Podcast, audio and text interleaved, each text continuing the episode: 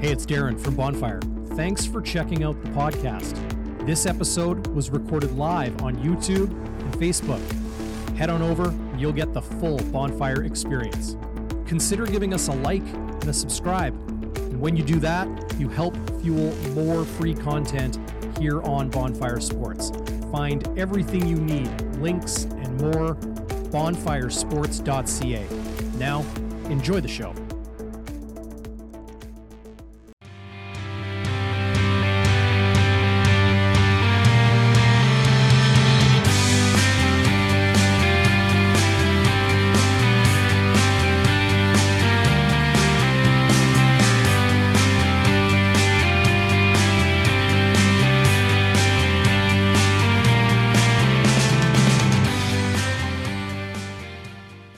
Right, let's get it started. This was the Canadian Mafia matchup in what was expected to be a battle between two premier quarterbacks in the Canadian Football League, each dynasty level football clubs who definitely do not like one another. This was a showdown for first place and to be the final undefeated team in the CFL standings in 2022. Uh, what we witnessed Friday night was an incredibly muggy and hot Manitoba night. Uh, was a special teams war, a game of opportunities, both missed and capitalized on. And frankly, a wildly entertaining heavyweight bout between Canada's two best football clubs. Winnipeg struggled executing on special teams. Bo Levi Mitchell was not very good, despite his receivers dropping a lot of passes. But tailback Ka'Deem Carey was really good. And for some reason, Stampeders head coach Dave Dickenson did not go to the best running back in the CFL when they were on the doorstep of the Blue Bombers end zone. Zach Collaros remained lights out, orchestrating a brilliant late game touchdown drive 10 plays, 65 yards, finding Carlton Agudosi for his second score of the game, which also happened to be the six foot six, 220 pound rookie's target uh, CFL debut. Uh, it is way, way beyond cliche at this point in time here in Winnipeg and in southern Manitoba. But the Winnipeg defense bent, but didn't break and helped Mike O'Shea's crew to a 6 and 0 start for the first time since 1960. Welcome, everybody, inside Game Day After Dark. My name is Darren Bombing, soon to be joined once again by our old friend Zach Schnitzer. We were both at the game. I jumped out of there a little bit early. Uh, did not have eyes on the Demerio Houston interception in the end zone late which sealed the game for the Blue Bombers. But uh, man, is Demerio Houston ever looking like the second coming of D. Alford? Now, DeAndre Alford, who of course signed with the Atlanta Falcons after one year in the CFL, he actually liked the tweet I sent out when I stated exactly that.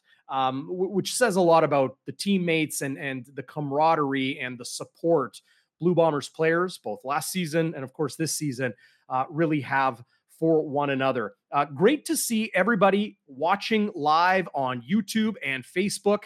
Um, Transcona Polly, uh, Fritchie, our good friends, uh, everybody joining us live. Paul, the Barflies, Hadley is in the live chat tonight. Great to see you guys. Tao Zen, Bob Molly. Well, I think that is our friend uh, Friesen once again. Uh, now he's Bob Molly, Chris Walby's other buddy. Uh, check out the pregame show for uh, uh some fun we had with that a little bit earlier. Um, Carl Kopp uh, and tons of others joining us live, Tristan Rivers and the rest. Thanks everybody for joining us here. What a game this was 26 19. It was tied 13 all at the half and just an absolute battle and a war between two teams, as I mentioned that do not like each other. I coined this game the Canadian Mafia matchup because it was just a couple years ago where Stampeders head coach Dave Dickenson, who is an American with an American GM and John Hufnagel, were caught on the parabolic microphone. What's the parabolic microphone? It's that, you know, clear dish that the broadcaster on the ground holds to pick up sound, you know, like when you watch CFL Wired on TSN. And they caught Dave Dickenson in a game against Winnipeg saying, the Canadian mafia, like those guys get away with it once again, right? And well, since then, the t shirts have been made and everybody's been having a lot of fun with that. But uh, it is kind of a cool American versus Canadian rivalry between these two teams, the Calgary Stampeders and the Winnipeg Blue Bombers, who you could say, now that the Bombers have two championships uh, in back to back seasons and are now once again on top of the CFL heap about a quarter into the 2022 season, that Winnipeg now is the new dynasty in Canadian football, taking over from Calgary, who was the previous dynasty you know, perennial contenders for the Grey Cup for so, so long. Uh, and while I was looking forward to this game like so many others. And what an unbelievable crowd at IG Field. It was hot, it was muggy, it was intense. And an attendance of just under 30,000 is the best attendance in the Canadian Football League so far this season. And as it says right there on the barricades on the sidelines at IG Field, the CFL's loudest fans. They were on display. You were on display big time on Friday night. Uh, what an unbelievable presence that sound brings uh, when the opposing offense is on the field. Early in that game, we saw Bo Levi Mitchell and the Calgary Stampeders offense really struggle with some of that sound. They had to call a timeout early in the first quarter. I think it was their first possession. That really set the tone for the game. And well, what did we see? We saw Bo Levi Mitchell. I'm just going to pull up the, the live stats here, everybody. Uh, Bo Levi Mitchell, well, his numbers tell the story, but I don't think they tell the entire story. Uh, the reality is um, that he had a lot of drops. Uh, tonight. I would say about five or six drops from his receivers. But look at that 12 of 28 passing for 187 yards. A quarterback efficiency rating for Bo Levi of 62.6. Um, and, you know, I think if I zoom out, I can get the, the actual completion percentage, um, which was 43%. So, like, well below 50 was Bo Levi on Friday night. And just like their playoff game back in 2019, Bo had a bad day against the Blue Bombers defense. Uh, Winnipeg came to play, except on special teams. There was a lot of blunders in this one. Mark Kilam, the Calgary Stampeders uh, special teams coordinator, got the best of Winnipeg and uh, Paul Boudreau Jr., Winnipeg special teams coordinator, uh, and just the Winnipeg special teamers themselves. Uh, a couple real game shifting plays on Friday night at IG Field. And, and some of the ones that stand out to me are, of course, the Peyton Logan punt return touchdown that was called back um, due to a penalty on Charlie Power, I believe it was. Uh, one of the, um, or pardon me, Charlie Moore uh, of the Calgary Stampeders. Uh, that was a roughing the kicker penalty. Liegghio really collapsed to the ground. Didn't look like too much of a flop or acting job to me. Um, but uh, you know, that was one of those plays I think made a huge difference uh, in keeping Winnipeg ahead. Uh, that led to a um, uh, Winnipeg Blue Bombers touchdown that would have stopped because of a two and out and a punt. But then there was Greg, Greg Ellingson after that roughing the kicker penalty, 16 yard uh, catch and run down to the three yard line. Augustine pounded it two yards. In comes short yardage quarterback Dru Brown of the Winnipeg Blue Bombers. He punches it in to put the Blue Bombers ahead 2016. And, um, you know, I, I, think really their first lead, um, they had a 3 nothing lead. They had a 10, a 13 10 lead in the second quarter. But really, I felt Calgary was in control for a lot of this game. Uh, and then into the second half, Winnipeg really started to flex their muscle, especially on offense. Uh, how about Carlton Agudosi? Let's talk about this guy. Uh, cut from Blue Bombers training camp this season. He was in Blue Bombers training camp in 2021, hung around the practice roster, didn't make it into a game. And Mike O'Shea talked about this earlier this year, as well as after the game tonight. Agudosi, in the words of Mike O'Shea, busted his hump and has been busting his hump for a long, long time to get into the lineup. And man, he came to play. Let's look at the receiving numbers. Six catches on seven targets for Carlton Agudosi, 70 yards, including two, you'll see right there, second down conversions. That's really, really big. But look at this number seven second down conversions for Greg Ellingson. I would not be surprised in the least if Greg Ellingson is a CFL top performer for week six 11 catches on 14 targets. You don't see that too often, nearly approaching 15 targets uh, in a game, 152 yards. Uh, averaging 13.8 yards per catch when you catch 11 balls in a football game. That's absolutely lights out. Uh, once again, thanks to everybody joining us here on Game Day After Dark. Let's bring in the man. Is he ready? Is he excited? It's been a while. Here he is, Zach Schnitzer, yeah. here on the program. What's going on, Schnitz? What's cooking? Other than you at a very hot football game tonight. Holy Dinah. You know, I it, it felt like the old Roman Colosseum, Darren. It was cooking. People were sweating. Yeah. Blood, blood in the air. You know, it was great. what? I mean, I, am I'm, I'm sorry I missed the beginning. I'm going to cut you off quick. Bring that microphone nice and close to your mouth so everybody can uh, can hear you. Uh, Jeez, I've, I've actually forgot. I've forgotten how to do this. Yeah, well, it's been a little while. You've been you've been you've been gone. You want to catch everybody up? What's happening? Yeah. Well, what did you call this little part of your neck where you get a little oh, hair? The babinka. The, the babinka. babinka. When you get a, like a suntan right there, like a like a piece of pie, you kind of go like, "Oh, look at that! It's a little slice of raspberry babinka cake." Uh, just an old uh, thing me and my buddies do. I uh, like, like, it. Eh, it we were kids. It's got to be close to the babinka. You know, I've, I've, I've forgotten a couple things here. I'll square myself up. Wow. You know, that is the type of game you never forget, Darren. The battle of the unbeatens. I mean, the the crowd, entertainment. The crowd, oh, yeah. The entertainment, buddy. The crowd was absolutely rabid tonight and they were affecting Calgary's offense. Yeah, big time. Yes, they were big time. Like we we could have a five hour show here, but we can't. But my goodness, what a game! And oh, I just loved it. So I'm I'm happy to be back. I missed everybody. Good to have uh, you back, man.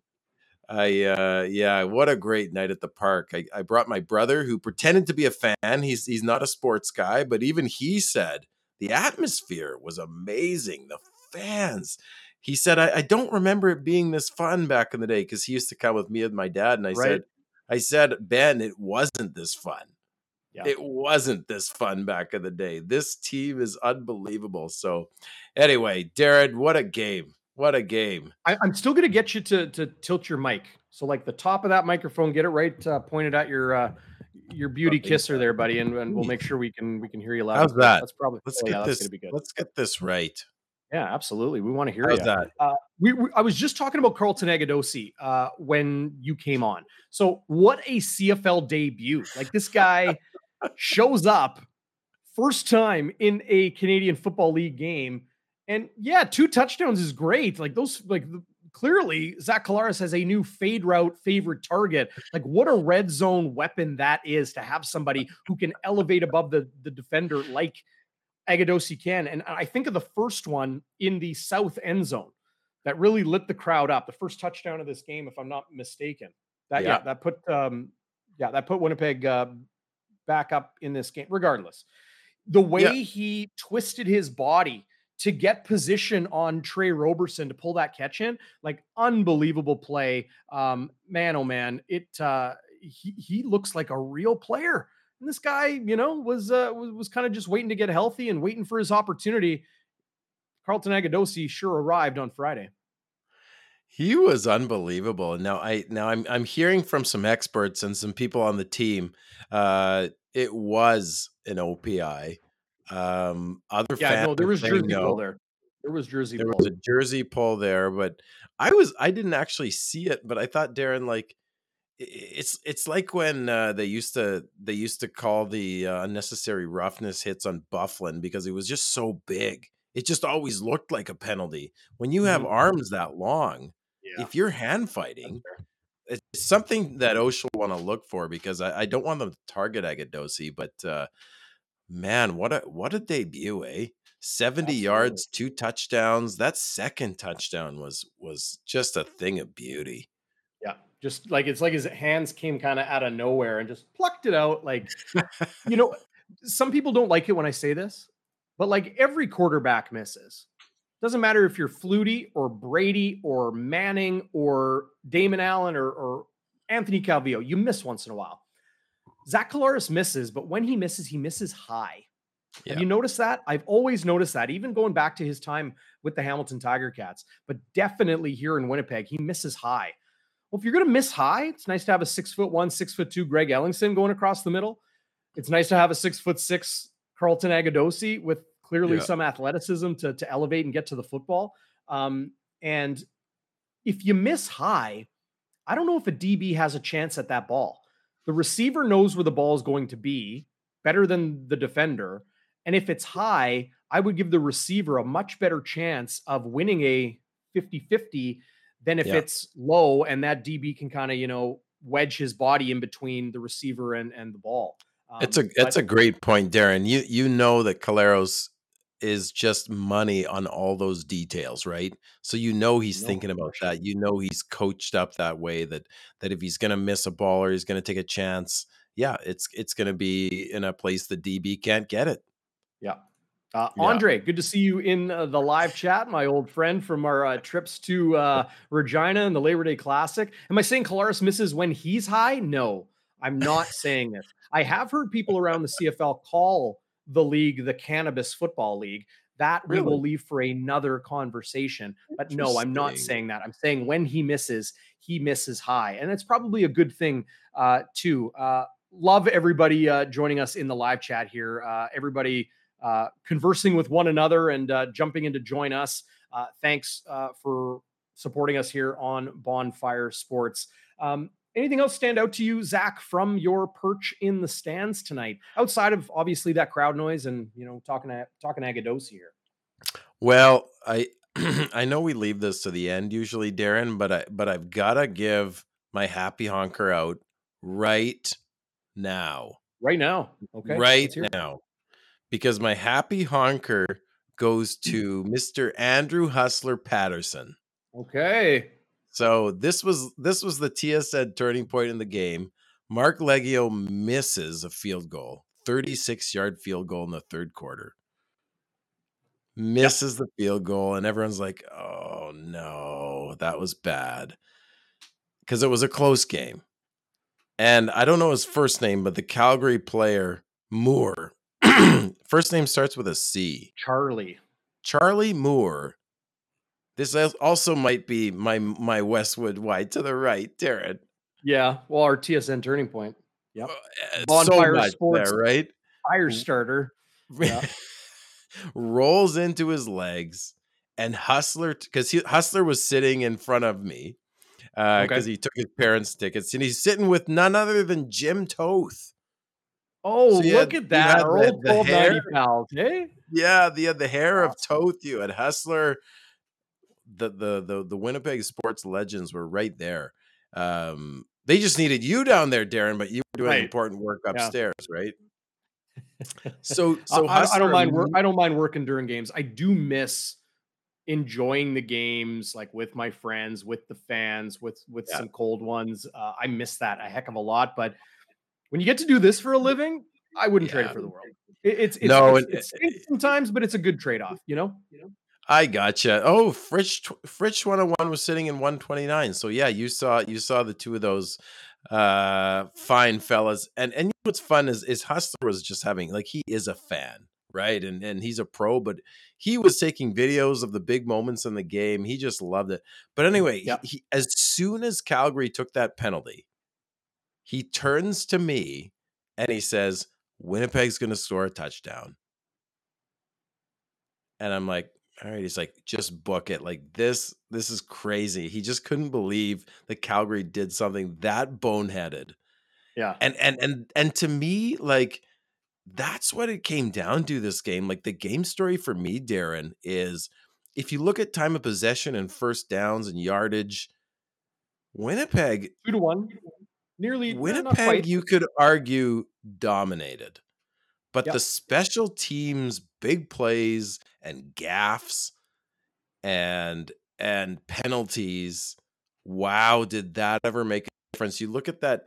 What was it? Twenty seven 19 is the final score. 10 of those points came off uh, Winnipeg special teams turnovers. Mm-hmm. You you had that Janarion Grant fumble, which led to that first Calgary touchdown. Yep. By the way, the Calgary punter. Wow, can he sky those punts? Like I don't I don't know if that makes a difference for No, he's Cody got an Grace. absolute cannon of a leg. My God. But uh, yeah, especially and then, then Marc Liegghio almost had that punt blocked, and then he runs out of the way, gets brought down, and then Calgary gets three points off that at the end. And something to talk about as we go on is could Winnipeg have prevented that with with seconds sort of clicking down on the clock, Darren? The end yeah. of the second quarter, one second left when I think it was Carey that went down. Uh, my God what just a wild swing, but I, I had to throw in Hustler there because I just thought he's like, wouldn't you know, Winnipeg's going to score a touchdown right here, buddy. And then that was the Dru Brown uh, uh, yeah. quarterback sneak. No, I, I mentioned that before you jumped on, like how that was a real uh, game shifting play. And, um, well, like you mentioned some of those numbers, and, and people are already talking about the penalties and everything. Look at the first down numbers 26 to 14 in favor of the Blue Bombers. Um, and passing first downs. Like Calgary really struggled throwing the football tonight. Yeah, Begelton and and uh, Henry, those like they got their work in. Uh, I think Kamar Jordan had one catch on seven targets. Um, those are the dangerous three in the receiving game. Yeah. But look at this yeah. number 18 passing first downs for Winnipeg, nine for Calgary, and just four rushing for Calgary. Like Winnipeg had six first downs running the football. Like I get it, you know, a little short yardage and, and that sort of thing, or Augustine coming in to punch it in for two to, to pick it up on, on second and short.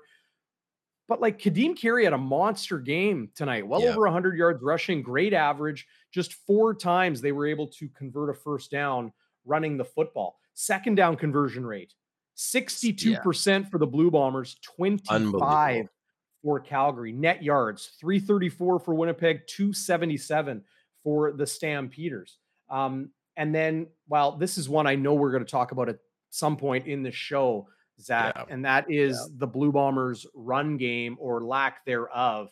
110 rushing yards for the Stampeders tonight, 45 for Winnipeg. Um, the other number I wanted to touch on as we kind of go through these stats here um, is well, yeah, I don't. I guess you, you can't see it. It's right there at the bottom, but oh, maybe you can see it there. 22 45 to 37 15 was time of possession. So nearly, not quite, yeah. but nearly two to one for the Blue Bombers. And then this one right here. The Stampeders took 10 penalties for 70 yards and some really, really yeah. costly ones at yeah. important times. Winnipeg was disciplined and sharp. Yeah, they sure and, were. Yeah. Mike O'Shea's probably cracking a cold one to this tonight. Uh, six penalties for 42 yards for the Blue Bombers. Uh, that was working really, really well in their favor. And it was another thing O'Shea mentioned after the game, Zach, was how, you know, you can't make mistakes against a team like the Calgary Stampeders. They will make you pay. We saw it right at the end of the second quarter. Uh, we saw it at some other junctures in this game, um, you know, including you know, one shot to Malik Henry, 24 yards. Yeah. And then Rene Paredes able to kick a, a 50 yard field goal to, you know, yep. grow a 7 6 lead to 10 6 uh, early in the second quarter. Um, you know, j- some moments in that game where you're just like, wow, could have been so much different if one penalty didn't happen or one first down didn't happen or one close play went the other way. What a football game and that's and that's a story, right? I mean, sure, special teams were big, but uh, special teams are a, are a phase of the game, right? They're an important, especially in the Canadian Football League. We love that, but what a game. From a fan perspective, that was about as good a regular season game as you get, maybe unless the Banjo Bowl is a close one. But my goodness, you're playing Calgary, and and someone said this uh, this week. Um, you know the fan rivalry with with Saskatchewan is huge. I mean that's sure. unmatched. That's why I'm wearing green tonight. Everyone's giving me grief. Yeah, I know they are. Let it go, yeah. people. He's got a bonfire thing on there. Come on. Come on. It's just so a the, shirt. The fan rivalry with with Saskatchewan is the biggest, no doubt. But the team rivalry, I would say, is even bigger with Calgary. And my goodness, what a game. Like what a game. Almost 30,000 fans on a on a hot awesome. Friday night in in uh in uh, in Winnipeg. Oh, what like this what is one game. of those wouldn't you agree this is one of those games I think fans will remember. Like you remember that oh, yeah. super hot day where the yeah. Bombers and Stamps battled to see who was unbeaten and Winnipeg moved to 6 and 0 for the first time in forever? 1960. Holy cow. Like Yes. Can, can you believe that? They haven't been 6 and 0 since 1960.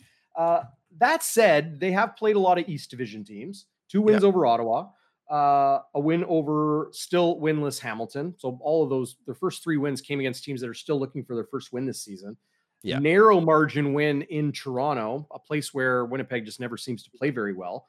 They go put the boots to the previously undefeated BC Lions. That was a big win and then just one where they got the job done tonight. Uh, big, big win for the Blue Bombers at IG Field. Uh, final score 26 19. And uh, again, I, I, think it's one people will remember for a long time.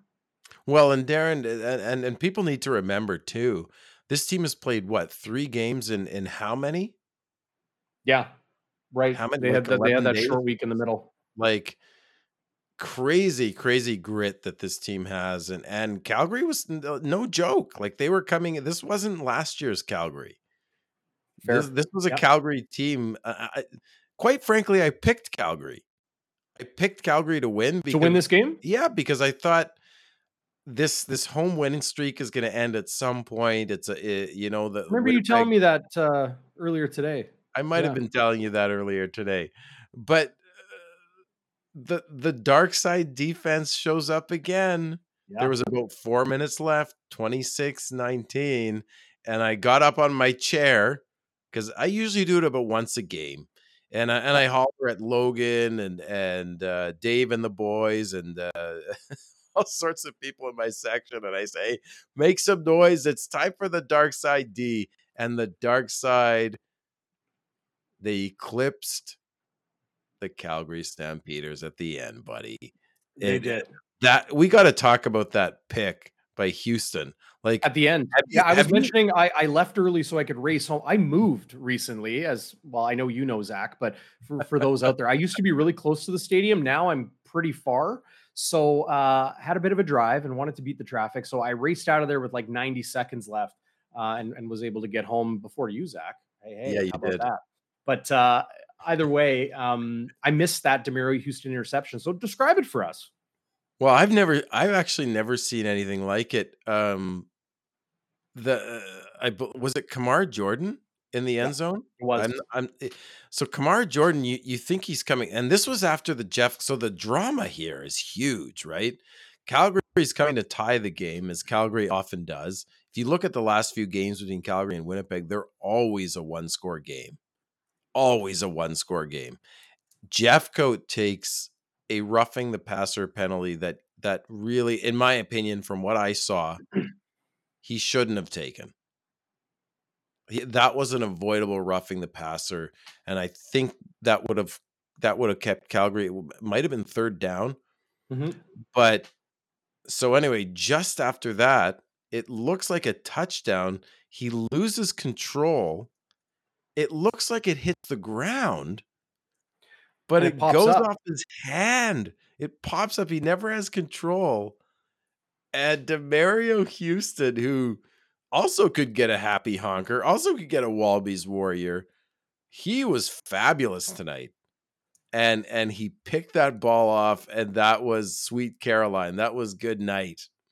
That was good night And you know, it was interesting because I wouldn't necessarily even call that a drop. I think it was a tough catch, but I had Calgary dropping the ball, Calgary receivers dropping at least five balls. I think five or six, yeah. Tonight, Unbelievable. Which which is very un-Calgary like. Uh, yeah. You you saw Kamar Jordan, you saw uh, like, had a good game, but I'm gonna Kamar pull this Jordan, up right here. Malik Henry. Out. Yeah, there you go. Perfect. Check check this out. Like Reggie Begelton, five balls targeted to him. Yeah. He did not catch. He had four for 82. Malik Henry, four catches on eight targets, 53 yards. Like they yeah. had good games. Hakunavanhu, one for one, fine. Kamar Jordan, one catch, seven targets, yeah. six times the ball did not end up in his hands. Um, and then uh, Bain uh, also uh, had more missed targets than um, than catches. But it all goes back to the number I talked about right off the top here on Game Day After Dark. 12 of 28, 43%. Bo Levi Mitchell was 187 yards, one touchdown, one interception. Of course, that interception happening in garbage time. But um, it, it, still led to a real heck of a football game. And I mentioned it kind of in my preamble, uh, Zach. The you know it, it's incredibly uh, cliche at this point, but the bend but don't break of the Winnipeg Blue Bombers defense is what it is. They yeah. don't allow touchdowns. They find a way to keep teams yeah. to kicking field goals. It, it's really something. Well, and and we got to talk about that that uh, sequence where Calgary turned it over on downs. Yeah, what were they from the here. five yard line? Uh, they try it. They run. I think it was first right. and four. Carey gets two. Then they bring in Tommy Stevens, the backup. He does an RPO. He, he pulls it back and throws it, and it was off the mark. Right. Like, what are you doing? That reminded me of the 2019 West Final when uh, McAdoo put in Brian Bennett. And remember that when they were in the red zone?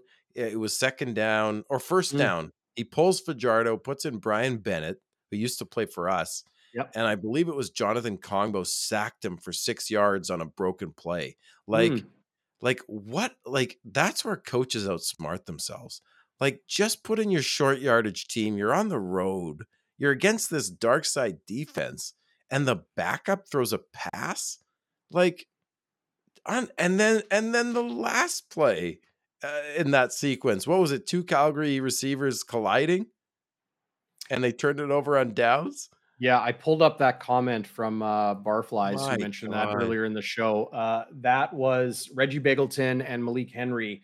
That was third and goal right? Like Winnipeg did a great job on, you know, like a kind of a weird play action fade route to the like goal line deep yeah. left. Yeah, um, yeah. Winston Rose was able to, to keep that cover, but it wasn't on target. I don't think it was catchable. It wasn't on target. Um, and then another passing play that, that fell incomplete, but you know, two incompletions. And like this was after huge chunk plays. Yeah. Like Calgary was fine. Like you look at the numbers, they're not great, but they allowed huge explosion plays. Um, you know, Henry 14 yards, Carey ran for 27. Uh, that got them to the Winnipeg five. Um, and then, you know, like Danny Austin, good friend of mine, uh, does a great, great job covering the Calgary Stampeders uh, beat for Post Media in Calgary. And, you know, he said to me, like, how many times have the Stampeders been in goal line situation they have the best running back in the league in Ka'Deem Carey, who, by the way, tonight was awesome for the most he part. Was. Yeah. Uh, and they didn't, they gave him the ball once in a goal line situation. Yeah. Like, look at these numbers. It, it's it's off the charts. Ka'Deem Carey averaged 9.2 yards per carry. And it's not like he had three or four touches, like 12 carries for 110 yards, had a you know long of, of 29. I think he had another of 27, as I mentioned. Um, and then you know caught a ball for 13 yards in in the passing game as well. There you can see it now. So I, I don't know why. Maybe maybe Dave Dickenson was kind of playing 3D chess and, and trying to think one step ahead of Richie Hall. Like Winnipeg's goal line defense and short yardage defense is always very good. Like when Big Hill comes barreling over the top yeah. and, and, you got big push from from the guys uh, on the edges and in the middle. Um, but maybe Dickenson was thinking they're expecting Ka'Deem Carey to get the ball. So let's try some play action. Let's try some creativity.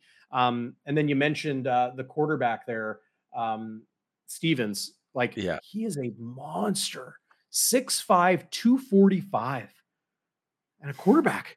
Fall like, forward, that's buddy. A, Touchdown. That's a grown ass man. Um, yeah, fall forward. We'll give it to Ka'Deem Carey. He can push the pile two or three yards. I, I know maybe yeah. it's it's tougher in a goal line situation, but you know, run him off tackle. Find a way f- to get the ball in his hands. I was really surprised they didn't use Ka'Deem yeah. Carey more, but uh, yeah. worked to the Blue Bombers' advantage. They were able to, uh, you know, shut down Calgary and make them settle for threes. Bend but don't break. They keep him out of the end zone. It doesn't always look pretty, Darren, but uh, I do like your 3D chess uh, comment, my friend. well, sometimes you can overthink yourself, right? Like you can try to be thinking one or two steps ahead of your opponent, and you end up, you know, stubbing your own toe because you're you're not looking where you're walking yourself.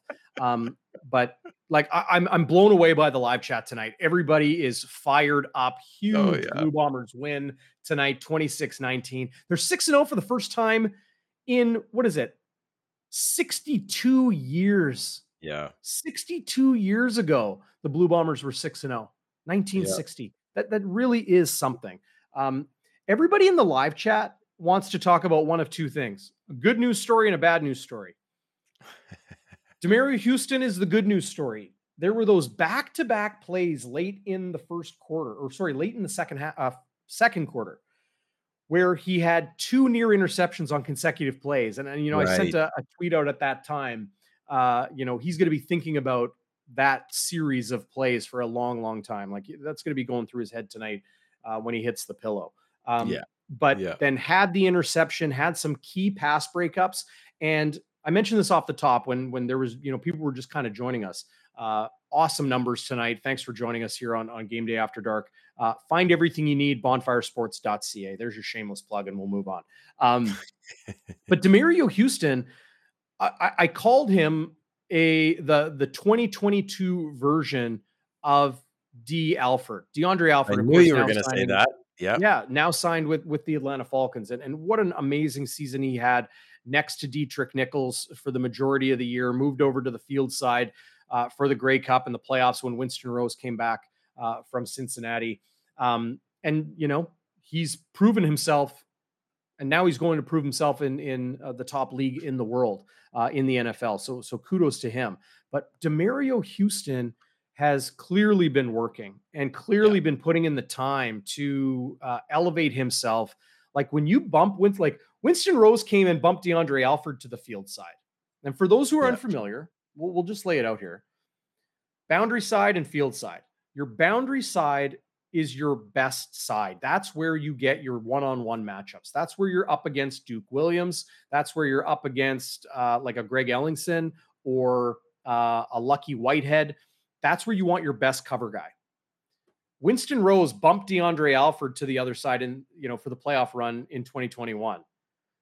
Demerio Houston comes off the practice roster, was there last season, is there again this season, had a crazy instance with his family and his daughter getting hit by a bullet uh, during last season, moved his family all up here, all these trials and tribulations. He kept hustling, he kept working, yeah. and now he's being rewarded. He bumps Winston Rose to the field side. And now Demerio Houston is the Winnipeg Blue Bombers top cover guy.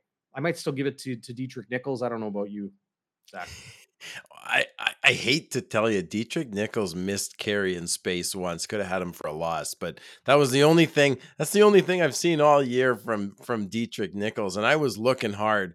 I just wanted to bring you down a notch, buddy, because uh, I know I know you think he's right up there. Um, but he, I mean, credit Houston, like six tackles. He led the led the Bombers, I believe, in defensive tackles. He had that pick. He he he. You know that that that Bombers defensive unit could have had a couple more picks there. By the way, uh, Houston, like you think about adjusting, you know, twelve guys on the field, the size of that, the size of that field, uh, the waggle Houston Houston was in tough last last year. I I even uh, made fun of him. I said Houston, we have a problem in a couple of my podcasts. Sure. That's before I was a pro. Now, like I am with you, right? Darren. Right. Yeah, I yeah. would never do that. Uh, but but credit Houston for working his tail off in the offseason. It reminds me of Lucky Whitehead, to be honest. You know, he was kind of he was our return guy in Winnipeg. You know, he he wasn't a polished receiver, and then he worked his tail off. This is what Nick Taylor told me. He worked his tail off. And then last year, you see Lucky Whitehead break out as a receiver. You know, these guys, they work their craft, right? They work their craft. They love football and and they they come out with performances like this. What an interception. Unbelievable. Houston, we no longer have a problem. Dennis no kidding.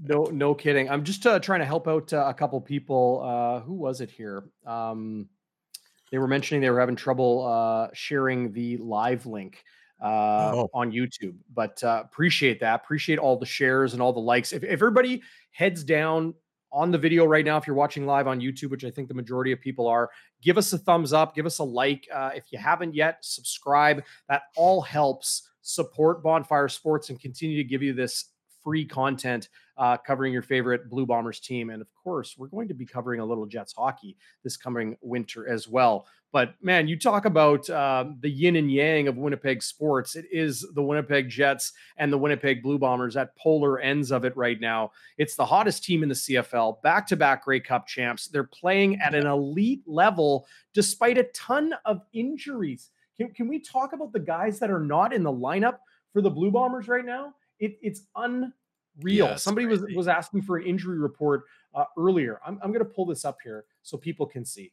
Okay. Because this is this is really something. You'll never hear Mike O'Shea say, you know, we're banged up and oh, we're, we're no. sure doing a good job with. He'll never say that, never, because that's just no. not his his coaching mentality, right? No, he'll say everybody's a starter, right? Everybody, of course, everybody's a starter. starter. Here, yeah. Here's your injured list. Okay, Ricky Walker, he's the healthy scratch. Okay, yeah. not injured. Brandon Alexander, six game injured list, 2021 All Star. We all know how good he is. Jesse Briggs, one of the top yeah. Canadians in the CFL. Amazing special teamer, like a coach on the field in the ilk of a Mike Miller. Six game injured list. Michael Couture, CFLPA All Star in 2021, six game injured list. Nick Demski, most outstanding Canadian in the Grey Cup, six game injured list. Noah Hallett, who was slated to be the starting safety for the Blue Bombers as a Canadian, uh, or pardon me, brother Nick Noah. I get yep. them mixed up all the time. They're not even I twins, but they, they, I think most people do. Be. Yeah, I'm I'm uh, I'm I'm secretly cursing their parents for giving them both N names, N O and N I for for Nick and Noah. Mercy Maston, who obviously has hit yeah. really tough snags. Uh, injuring his Achilles in each of the last two Blue Bombers training camps. But I've said this before and I'll say it again. Mercy Maston, I was told by a CFL GM was maybe the best player on the Blue Bombers defense in 2019. Uh, big reason why they they won the Grey Cup, uh, and and a big uh, hat tip to him um, for sticking it out and, and coming back. He's a really good football player. Brendan O'Leary Orange, dripping with potential. This guy played in the NCAA, big, good hands. Obviously has the pedigree, as we know, Zach. Right, his uh, his father uh, Doyle Orange, uh, great running back for the Toronto Argonauts. Uh, By the way, he just got. Wally Pipp, did he not? Yeah, I mean, not a Canadian. Carlton Agudosi isn't. I understand, but, but, they'll they'll adjust the roster. You can't take Agudosi off. Yep. Uh, Kyrie Wilson, the most underrated oh. linebacker in the CFL today, for my dollar, and I know you agree with me there, Zach. Uh, on the six game injury list with another Achilles injury. Not even sure if he'll be able to return this season. Drew Richmond kind of waiting in the wings to take one of those tackle spots uh, from Jermarcus Hardrick or Stanley Bryant. Call it a contingency plan. I don't think he's going to win the job over those guys for a while yet, um, but waiting for his opportunity. And then Dakota Prukop, the Blue Bombers short yardage quarterback who can run like the wind uh, on the six game injury list. That is a ridiculous group. And Winnipeg, yeah, it's like whatever, that's fine. You know, the the Mike O'Shea mentality is working, right, Zach? He says next man up. They're all starters. Next man up, and and and you do start to appreciate how good Kyrie Wilson is when you see, you know, Ka'Deem Carey is a great back. He's probably the best back, right? He's probably the best back. I, yeah, absolutely. In my, for my dollar, right, right now, no question. James Butler, BC, probably right there. Yeah, Jamal Morrow but, in Saskatchewan. But you see um, uh, Wilson out, and th- and that's what happens, right? Like, uh, I don't think he gets that many yards if Wilson is it, Wilson is elite. Mm. Uh, yeah, you know, I mean, he gets probably Clemens played okay. You know, he he's been pretty good filling in. Yeah, he's he's been pretty good. Yeah. I, I I I saw him, you know, but he's he's not Kyrie Wilson. Let's just say that. By That's the fair. way, the the I I see Tamara Van Leeuwen say loves Showtime. I mean, how good was that play where he he basically ran backwards uh, on that sweep? It was a fake to Oliveira, which which mm, surprised me. That. Do you remember? It, it was a play. Uh, I have it in the. Let's see on my. I've I've uh, I've really really really uh, sharpened up my notes, Darren. It, oh, look at you! Uh, You're some, doing that on the field, like or in the stands during the game. Oh yeah, yeah. You are dedicated, man. You this. are dedicated to Bonfire Sports. OD special teams, third quarter. OD special teams, fourth. You know, it's very, it's very, it's just. Can I find it? Can I find it here? That's the big question. But there was a play where uh, Showtime Sheed, he basically, yeah, seven minutes left in the fourth quarter. Look at me here. He he he runs back. He had to run backwards and then he and then he gets around and he gets the first down like the effort play there my goodness we're, we're going to talk about the running game more more i'm sure but i, I did want to mention that play because you know uh, i don't think bailey caught a whole lot but he he sure did yeah sure it, did. it, just seems like it's interesting you mentioned that it just seems like um the move to the X, the move to like the the top wide receiver spot, like where Kenny Lawler played last year. Yeah, it's, it's not working for him. Um, you know, we, we were calling the Blue Bombers offense tepid. You know, Marcus Sales, even myself, guilty, was calling the Blue Bombers offense vanilla and tepid and uninspired. Well, we've since been proven wrong for the last two weeks against two previously unbeaten teams. So, yeah. you know, I'll, bite my tongue a little bit and and I'll eat crow if if I'm proven wrong. But it just doesn't seem to be working for uh, Rasheed Bailey at the X. I found him much more effective in the slot. Um, yeah. I wonder if the development continues for Carlton Agudosi. Yeah. If if he becomes the X, if he becomes that big wide receiver on the outside that you can like send vertical and, and bring across the middle and the rest, and bring Rasheed Bailey back uh, to mm-hmm. an inside spot, I, I think that might be that might be something the Blue Bombers would explore. But right now, they've got a ton of weaponry, a ton of options. Uh, I thought we were going to see a lot of Greg McCrae tonight. We didn't. We didn't see him at all, did he? Did we? He's not even on the.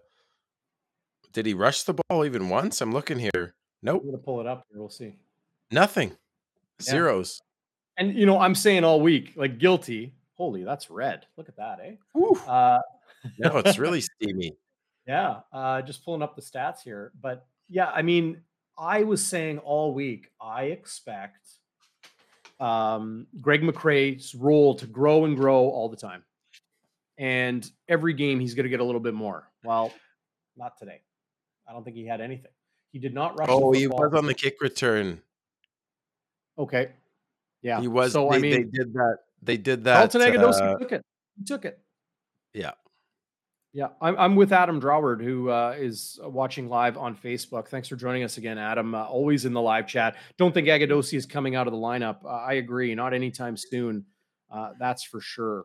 Um, just what a debut for Carlton Agudosi. Like he was lights out and, and just made it happen. Uh, people talking about the Carlton dance, you know, like from Fresh Prince, you know, like the famous Alfonso Ribeiro Carlton dance uh, when yeah. he scores touchdowns. Maybe Agudosi has to work on those particular dance skills. Um, and then uh, I think the same person mentioned uh, play Danke Schoen um, when Dalton Schoen scores. Well, uh, Dal- between Dalton Schoen and Greg McCrae, like not getting on the stat sheet much, my my fantasy team got sunk. Just like uh, Hustler here is talking, or whoever the avatar for Winnipeg Sports Talk. Uh, my God. because I, be... I, was not I wasn't oh, on that Remo a couple weeks ago, but but last yeah. week uh, I absolutely torched the entire CFL podcast scene Uh, had Greg McCrae, Dalton Schoen, value picks. I go back there. Yeah, I'll take it. We we we we beat we beat the snot out of Calgary. Whatever. Yeah. Man, But he Yeah. does look like Calvin Johnson. I mean, I, I was kind of reminded of AJ Green, you know, like more yeah. slender and long and like maybe not super physical, but great body control in the air and, and able to like, you know, go and snag the ball, um, you know, snatch and grab. Uh, Yeah. Really impressive. Really impressive when you got a six foot six, 220 pound uh, frame. Um, man, oh man. Uh, it's like one guy goes down, another steps up. And not just steps up to fill in, but steps up and Yeah. plays incredibly well. Um, well, and if Zach hits him on he he um there was one play. I know that's Remo. That's Remo. He's well, he always asking me for CFL fantasy spot. yeah, he did. Yeah, he did, and he's been used in a similar way. We saw that in BC, but but not tonight. They changed things up. So you know, uh, another uh, color of sprinkles on the vanilla bowl of ice cream. You know, another maybe some caramel sauce to go with the chocolate sauce. Maybe some pecans to go with the crushed peanuts. Uh, just another little, just a little little you know Salt Bae. You know the people the Salt Bae the elbow. Salt bag. What's going on No, here? Salt Bae, B A E. They call it like that. That guy who like cut up the meat. It was it was a to- people live chat knows what I'm talking about. Okay, live I'm chat. Help me out here. Live chat. Shout out to Salt Bae, Remo, you my wife's cousin. Hey, buddy. He would chop up the meat and then like sprinkle the salt like and let it fall down his elbow. Oh, okay. Salt Bae, B A E. Like I um, think that I think that they should have a special kind of sprinkles called El- Eggadosi. You know, I'll just I'll just have a I'll have a little more Eggadosi on there. Just a little more Eggadosi on my vanilla cone. I like Dennis's comment in the live chat. Trying to diet, no more ice cream talk. Yeah, it can Oh. be tough. It can be tough at you know when it hits midnight here and uh, getting uh, steamy and um, uh, on game day after dark. Well, and Uh, it, it would melt a cone. It would even melt it. By the way, Blue Bomber Woman and and her ride or die friend Jersey Girl, they were making ice cream in section 141 with sprinkles. I ran into them on the concourse. They said, "Come to 141. We're making these this ice cream uh, with sprinkles." And I was I was tempted, but uh, I was too glued into the game and the concourse. You you couldn't get- really get around. Twenty nine thousand seven hundred fans. You're you're not moving. So yeah, that, that that was awesome. Like, uh, I, uh, I I enjoyed the concourse a little bit during the game. Like, just okay, like it smelt like it smelled unique in that concourse with three minutes left in the fourth quarter. It smelled unique. I'll leave it at that. Um, but man, uh, yeah, you know, Jeff just said it. Jeff Kabilas, uh, I hope I'm pronouncing that right. Concourse so. was bumping. Uh, I, I sent out like a little video uh, early in the game, like during uh, player introductions, of like how deceiving IG Field is because you watch the TV broadcast yes. and it's like, oh man, there's big banks of seats. Nobody's in the corner of the end zone. If you have a seat in the corner of the end zone down low, your sidelines are not great. Like No. they're not great in any in any stadium. So why wouldn't you take a walk, Yeah. grab a beverage, grab a bite to eat, you know, uh, go to the bat, whatever. Stroll around, hit the rum hut, socialize a little bit. The Manitoba social that is the rum hut. Have fun, right? Because Totally. you can. That's the gift and the curse of IG Field. The gift to the fans of having that beautiful freedom open air concourse Yeah. and the curse being, oh, it looks like nobody's there. Well, no, they're there. They're the loudest fans in the CFL. Uh, well, even my brother night. said that, and I told you he's not a big sports fan. He, he, you know, he's been to maybe three or four bomber games in the last twenty years, but he said, "Where is everybody?" And you know, when I said, "Trust me, we have a crowd tonight. They're just on the concourse. They're getting their beer, they're getting their their pop and their their hot dogs or whatever." Yeah, that's a nice one, waiters. Yeah, like Like that's I- I- crazy. Waiters comes in with some really good takes, hot takes, uh, some some LOLs and some jokes for sure. Big hat tip to you, waiters, uh, always joining us uh, here on Bonfire Sports. Since September 21st, 2018, the Blue Bombers have one home loss. How's that for a fact? Says waiters. I'll have to double check that. Um, It's crazy. But, uh, I but I he's believe you. right. I believe you. Uh, and then, of course, Zach Collaros, 24 and 1 in meaningful games as the Blue Bombers yeah. starting quarterback. It's 20, it's 21, 22, 23, now 24 and 1. Unbelievable uh, the numbers that are stacking up here. And, you know, I was asked this on TSN radio today. My good friend, Dave Jameson, who's back on the airwaves after a great uh, job um, and, and uh, really tough battle fighting cancer. He was back with uh, Alan uh, Lowetide uh, on TSN 1260 in Edmonton. And, and nice. they were asking me today, like, you know, is this a dynasty? Is this a dynasty in Winnipeg? I want to know the fans' opinion on that. Two championships, like I understand it's been three years, right? But two championships through two seasons. Is that a dynasty? Like, are you calling the Winnipeg Blue Bombers today a dynasty, or do they need another championship? Do you need a third to say this is a dynasty? Should I weigh in on that? Of course you should. Should of I weigh in should. that? Well, but by the way, I think it's 2019 when they lost. That was the Hamilton game. Dane Evans and Chris Streveler was playing. Uh, mm-hmm. Uh, we we started that game off with uh, first drive of the game seven nothing, and then Hamilton took over. Dane Evans had about 300 yards in the first half. I remember the game. Uh, we were still in it, but then uh, Streveler threw a pick. Anyway, I'm going back. You know, you know Zach's brain. I, I, I remember all these weird things. I remember every game. Anyway, uh, are they a dynasty? Well, like it's week six. I get that. It, They're six and zero. Oh, it's week six.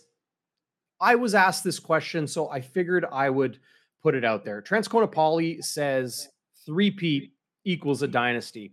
The Edmonton uh, Football Club from 1978 to 1982, that five year stretch with Warren Moon at quarterback, they won five straight Grey Cups, right? And it's the only reason Edmonton has more Grey Cup wins than Winnipeg. Yeah. Uh, Toronto has the most. Winnipeg has the most Grey Cup appearances. appearances uh, we all yeah. know that in recent memory, but they also had a ton of appearances uh, in the 50s and 60s. They lost to the Ticats a handful of times. They also beat the Ticats uh, a bunch of times. But um, you know, everybody chiming in. Uh, Derek Schmidt says, "I say three-peat." I, I tend to agree. Uh, I think a dynasty needs a third championship. It doesn't have to be this year. It's looking no. like it could very well be. Uh, Andrea says, I don't think it's a dynasty. Didn't Edmonton win four or five in a row? That's a dynasty. Sure. What was the uh, was the Montreal Alouettes under Anthony Calvillo? Was that a dynasty? I think so. I don't know. They I don't know if they won enough Grey Cups. Like the, the, they were so spaced apart, like 2002 to what 2009, and they were in so many. Spaced out, but that's a that's a that's what a dynasty is. It's an era, right? Well, I'll, I'll, I don't I don't know the answer if it's a dynasty, but but I will say we had that COVID year, which was mm. challenging for everybody. They come out of that year and they win again, and they dominated the league in 2021. I know the playoff games were close, but and they did have that one loss in Toronto, but they dominated. They blew they blew everybody away that year. It was crazy in 2021. 2019 they had they had the Grey Cup that was breaking the drought, and then despite all those injuries you're talking about, Darren, mm-hmm. despite mm-hmm. the fact that people were questioning this team, you know they should have lost to Ottawa in Week One. Uh, Ottawa dominated them again in Week Two, but we come away with the win.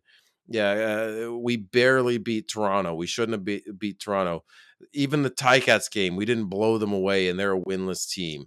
Everybody's questioning this team and and they go out in a in the one of the biggest statement games I've ever seen as a fan of the Bombers and they destroy the Lions.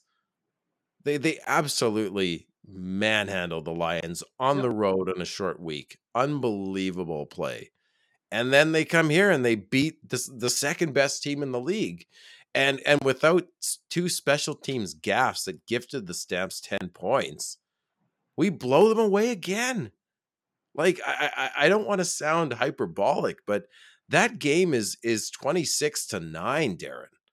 If Janarion Grant doesn't fumble in his own red zone and then they don't have that there special team staff with Liegghio, like time of possession, first downs, they're I don't know if they're a dynasty, but they sure are looking like that.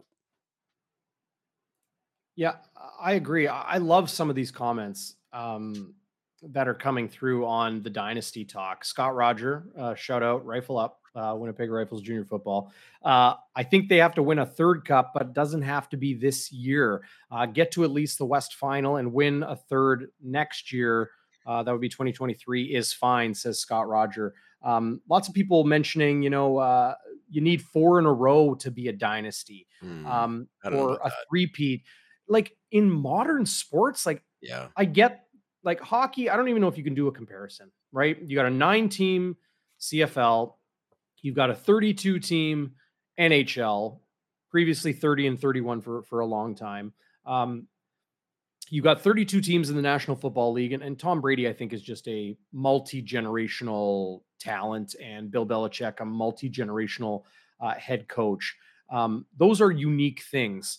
Uh, does Winnipeg need to win four straight championships, or four in five years, or four in six years to be considered a dynasty, or is three in a five-year span, or three in a six-year span a dynasty?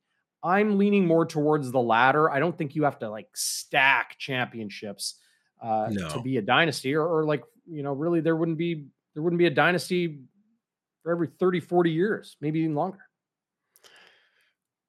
I I think I think I think I think the word dynasty is synonymous with three wins. I agree. It doesn't have to come in three years, but my goodness, if if they they are looking like the class of of the league again, and it's early, Yep. but but but I think uh, I always talk about this on this show. I think we don't talk about Zach Collaros enough. I'm glad you brought This that up. I to shift to that. Well done. is such a freaking gamer, Darren. Like like just the the athleticism. I was talking to someone who works with a team, and he's almost like he's almost like a guy that's holding an RPG. Like he's holding a bazooka. The guy, like the arm talent on this guy, the arm strength, like so, Chris commissioned Zach Mahomes. Like, yes, yes, I don't think that's hyperbole to say Zach Collaros. You know, he does remind you of of Patrick Mahomes at times. He he throws he throws sidearm, he throws around coverage, he Mhm. escapes, he he does that double back move he he does to freeze defenders. I mean, not all of his throws worked today when he escaped pressure, but he escaped pressure like crazy. Like we have an elite quarterback He's who special. took us over the top. There is no dynasty. I, I would argue there's there's there's no great Cups. There's no drought busting 2019 Grey Cup and 2021 Grey Cup without Zach Collaros. Just, uh, he is unbelievable, Darren. And Yep. and he he doesn't need much of a del- like like you know um Bo Levi Mitchell. He, he's sort of that classic pocket passer. He he he has a big windup and he throws it. Zach Collaros's delivery is just like wham. You know, he doesn't he doesn't need to drop back much. Uh, i- he has such core and leg strength, and he just whips the ball. He throws it. You know, he's a gunslinger, but he also gets you key second downs, and he and he throws it into tight windows. He loves him some slot backs, by the way, and him and Ellingson. Like There's some I just chemistry. I I I just can't say enough. You know, Zach was incredible again tonight. No question. Um, quickly, Richie Copes. I wonder if that's my boy Richie Copes. Could very well be. I think it is. Rad. What's going on, man? Uh, changing the topic a bit, but the discipline of this Blue Bombers team is one of the most underrated underrated reasons why they are successful. That's a great comment. I think that's absolutely bang on the nose. Great take here on Bonfire Sports. Um, to Zach Collaros. So everybody's been looking for that word, excuse me, to describe that innate creativity and ability and magic that Zach Collaros Yeah. is able to execute on the field. They're looking for that word. Like, is it football IQ? Is it, um, you know, uh, I think Doug Brown mentioned today, like it's grit. Uh, I think those things are all all true. The word that really comes to me when trying to think about that special quality Zach Collaros has, it's it's beyond football IQ. Football IQ means you know you have wisdom, you have intelligence obviously and and you understand the game and the nuance of it and how to take advantage of different situations and be able to do that almost naturally like that the what i see in zach collaros is like the word i i found is intuition he has mm-hmm. a natural intuition to know what to do when to do it and how to do it leg strength core strength arm talent IQ, vision, um, all of those things. Those are important. You need that, obviously. You're not going to be Zach Collaros. You're not going to be an MOP quarterback if you don't have physical tools, if you don't have mental tools, if you don't study your tail off.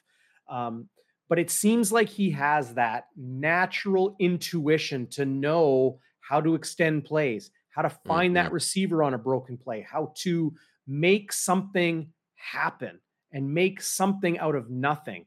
It truly is special to watch. I think people across the country, Zach, across the country, they're realizing that Zach Collaros today in 2022 is the best Zach Collaros we have ever seen. And if he's able mm-hmm. to continue the 23 and 1, 24 and 1, I've, I've lost track, whatever it is, in meaningful games as the Blue Bombers starting quarterback, and when you hear that meaningful games, it's because he played half of the first quarter of a late yeah. season game in 2021 in Calgary that he took the L for.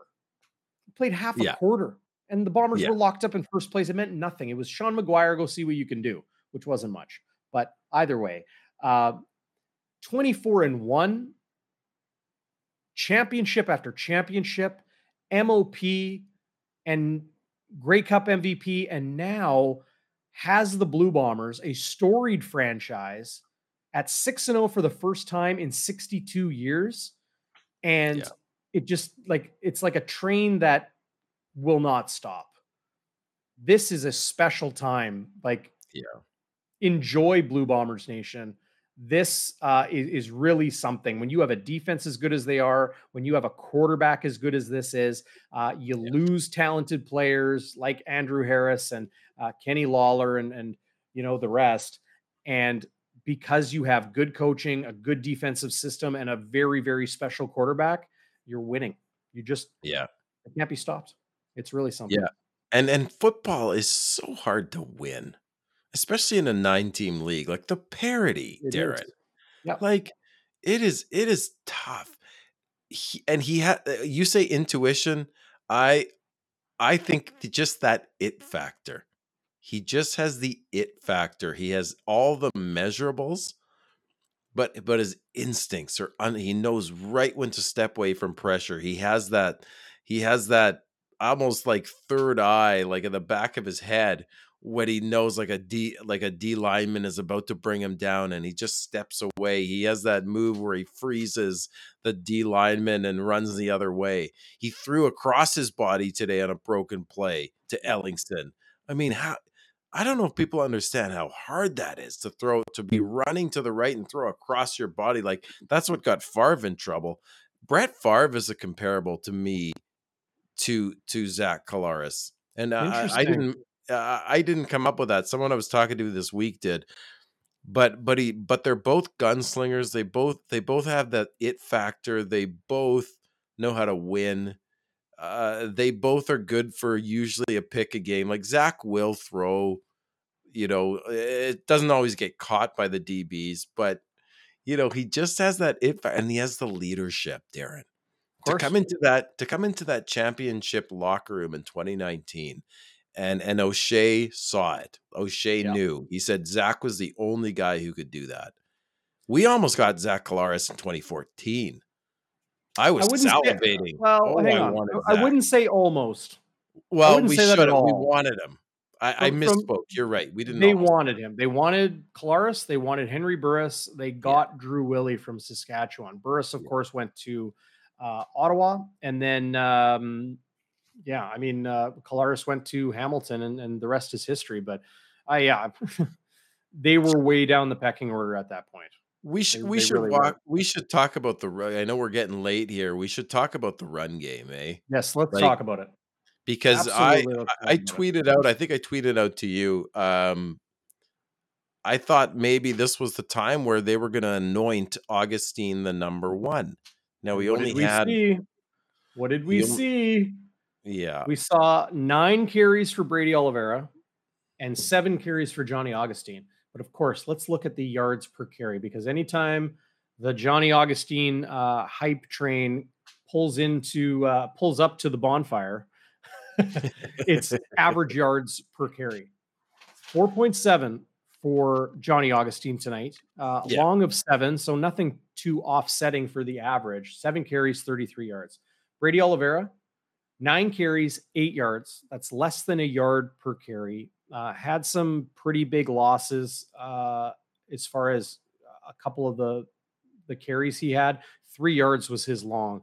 Um, is it a Brady Oliveira problem? Is it a overall Blue Bombers run game problem? Is it a play calling problem? Is it an offensive line problem? Is it uh, a game plan issue in facing teams and not dialing up the right run game plan? Uh, I don't know. I don't know. I don't have an answer for this. I'm fascinated. I'm going to try to track down uh, Richie Hall this week and, and talk to him about this. Um, of course, it is.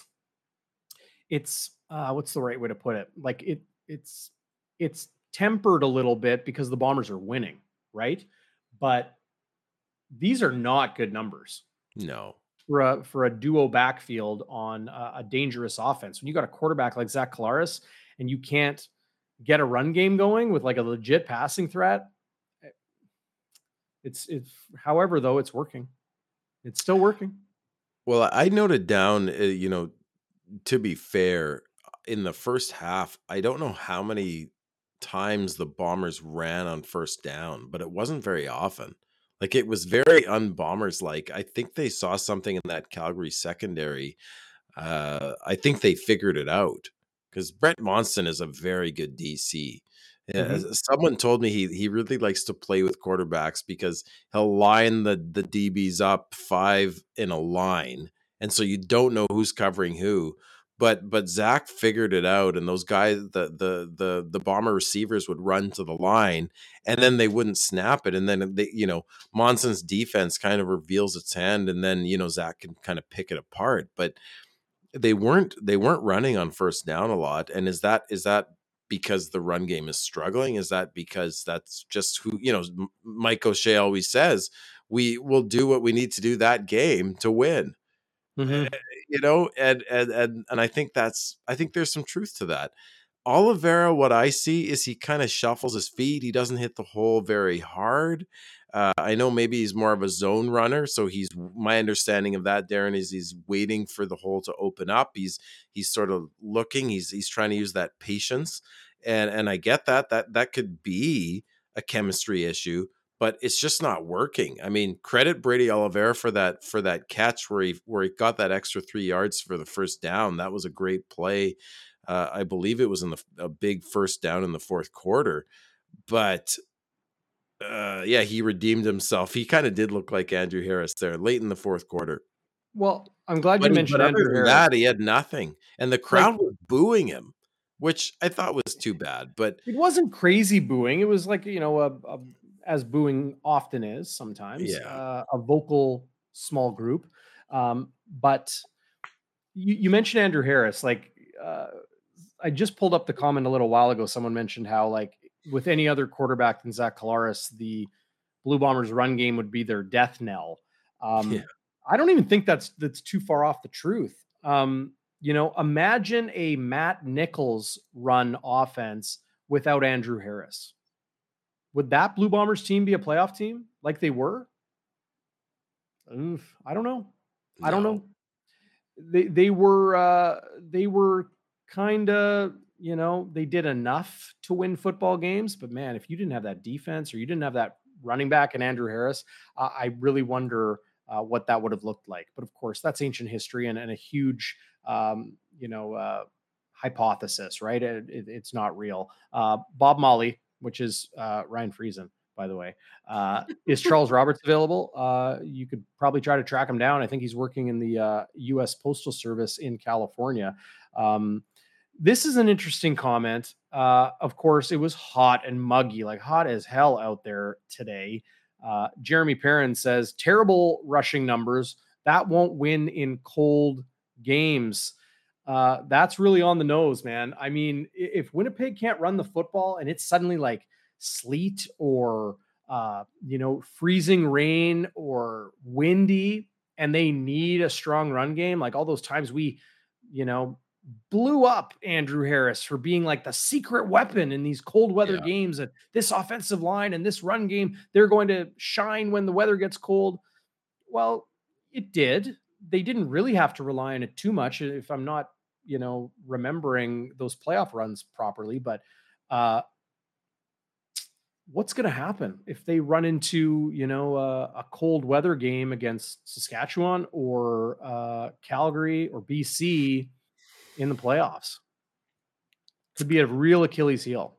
Yeah, it could, and I, and I see Buck trying to figure out. He's trying to throw in McCrae. He's trying to bring Janarion Grant on those jet sweeps, right? He's trying to throw Augustine in. Augustine did have a better game um, than Oliveira, just on the face of it, but Calgary started to figure it out. They figured out the uh, the Janarion Grant jet sweeps and had him for a yeah. lot, even though he must have ran like 50 yards on one of those plays. But uh, right. Yeah, I I, I hope they figure out. Now a couple of those snaps were high too to Collaros, which I know throws the timing off. And Kolankowski, he's uh he he's new there a little bit, so uh, you know they're there and there. But at the end of the game, there were a couple of plays, Darren, where uh either Collaros went the wrong way or Oliveira went the wrong way, and he you know they were broken plays that the Bombers just had to eat.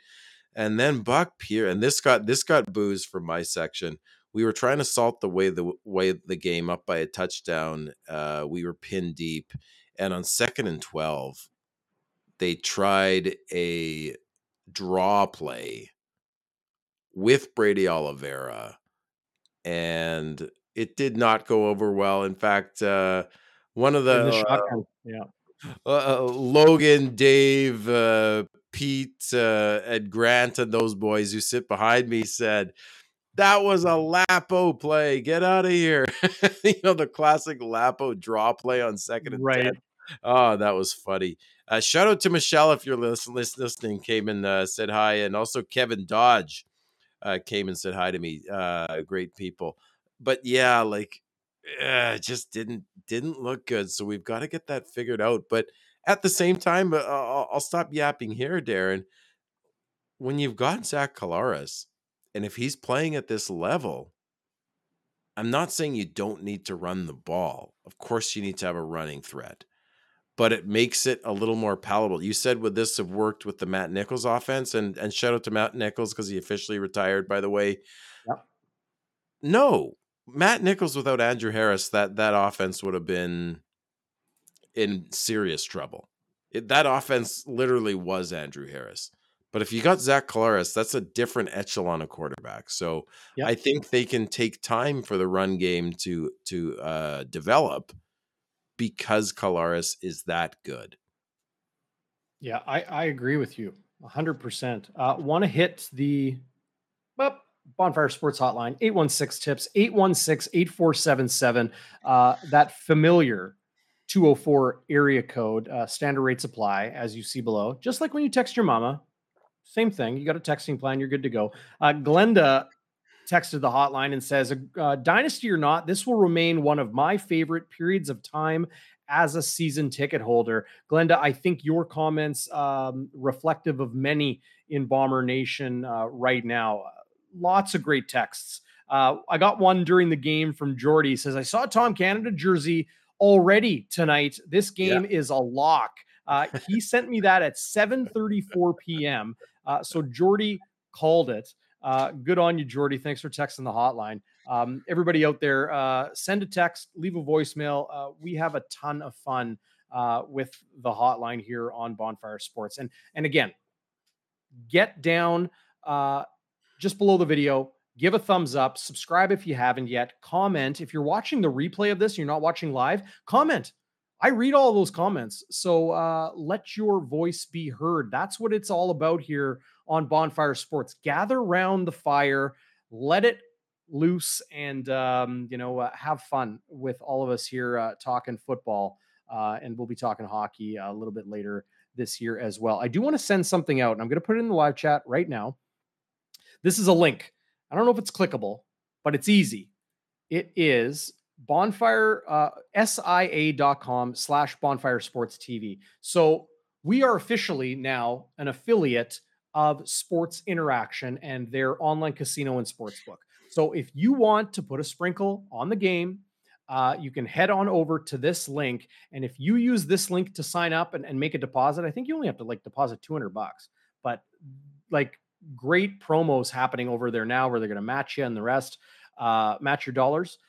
But if you use this link, sia.com slash bonfire sports TV, sia.com slash bonfire sports TV for those listening on the podcast, um, that will help directly help us directly here on bonfire sports and continue to give you this free content uh, on youtube on facebook uh, on twitch now we are on twitch this is our first live broadcast on twitch oh you're twitching you're twitching zach uh, and uh, LinkedIn and Twitter. So uh, to everybody out there who has been supportive, love you guys, appreciate you a lot. If you feel like putting a sprinkle on some CFL games, there's tons of value there. In sprinkle the of Agudosi, it's a little, it's a little sprinkle Agudosi. Well, it's not Jesus sprinkles in in uh, in Regina. No, um, no, no, no. But uh, hit up that uh, link sia.com slash bonfire sports TV. You're right, waiters I am a content machine. We're gonna get the hockey going this winter too, and um, yeah, uh, really appreciate the support and those of you uh, who are able to support us uh, how you can. Sponsorships too. If uh, you are a local brewery, Chris Walby wants to drink your beer, and he will tell everybody what yeah. he thinks of it. He will it's tell true. everybody. The guy is a legend in this town because of his thirst and appetite for coldies as he calls them. Um, it's really a slam dunk, really. Like Walby drinking your beer. Yeah.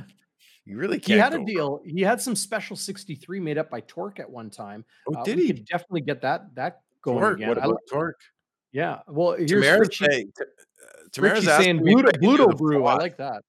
Pardon the me? Blue Crew, the blue, the Bluto Blue Crew beer or something. Tamara, I can do the floss. Uh, come to midweek. I'll, I'll do the floss.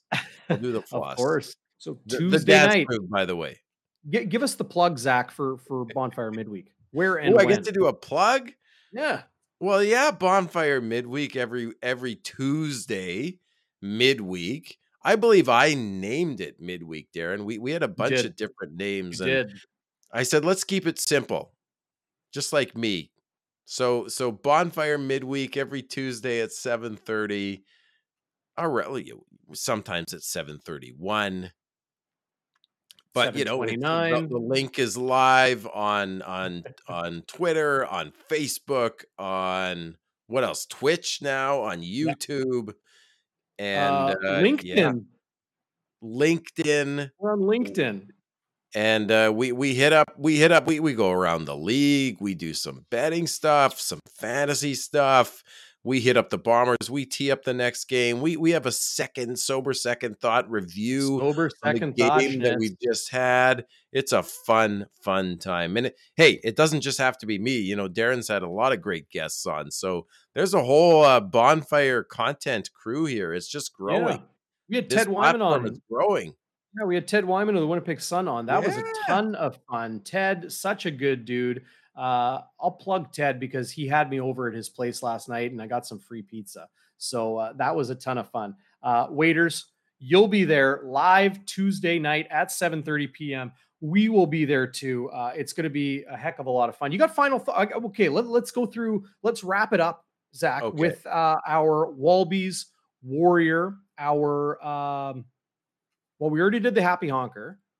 So we, we got the Walby's, We, we got, got Walby's Westwood Warrior wide to the right, and the Westwood wide to the right. Okay.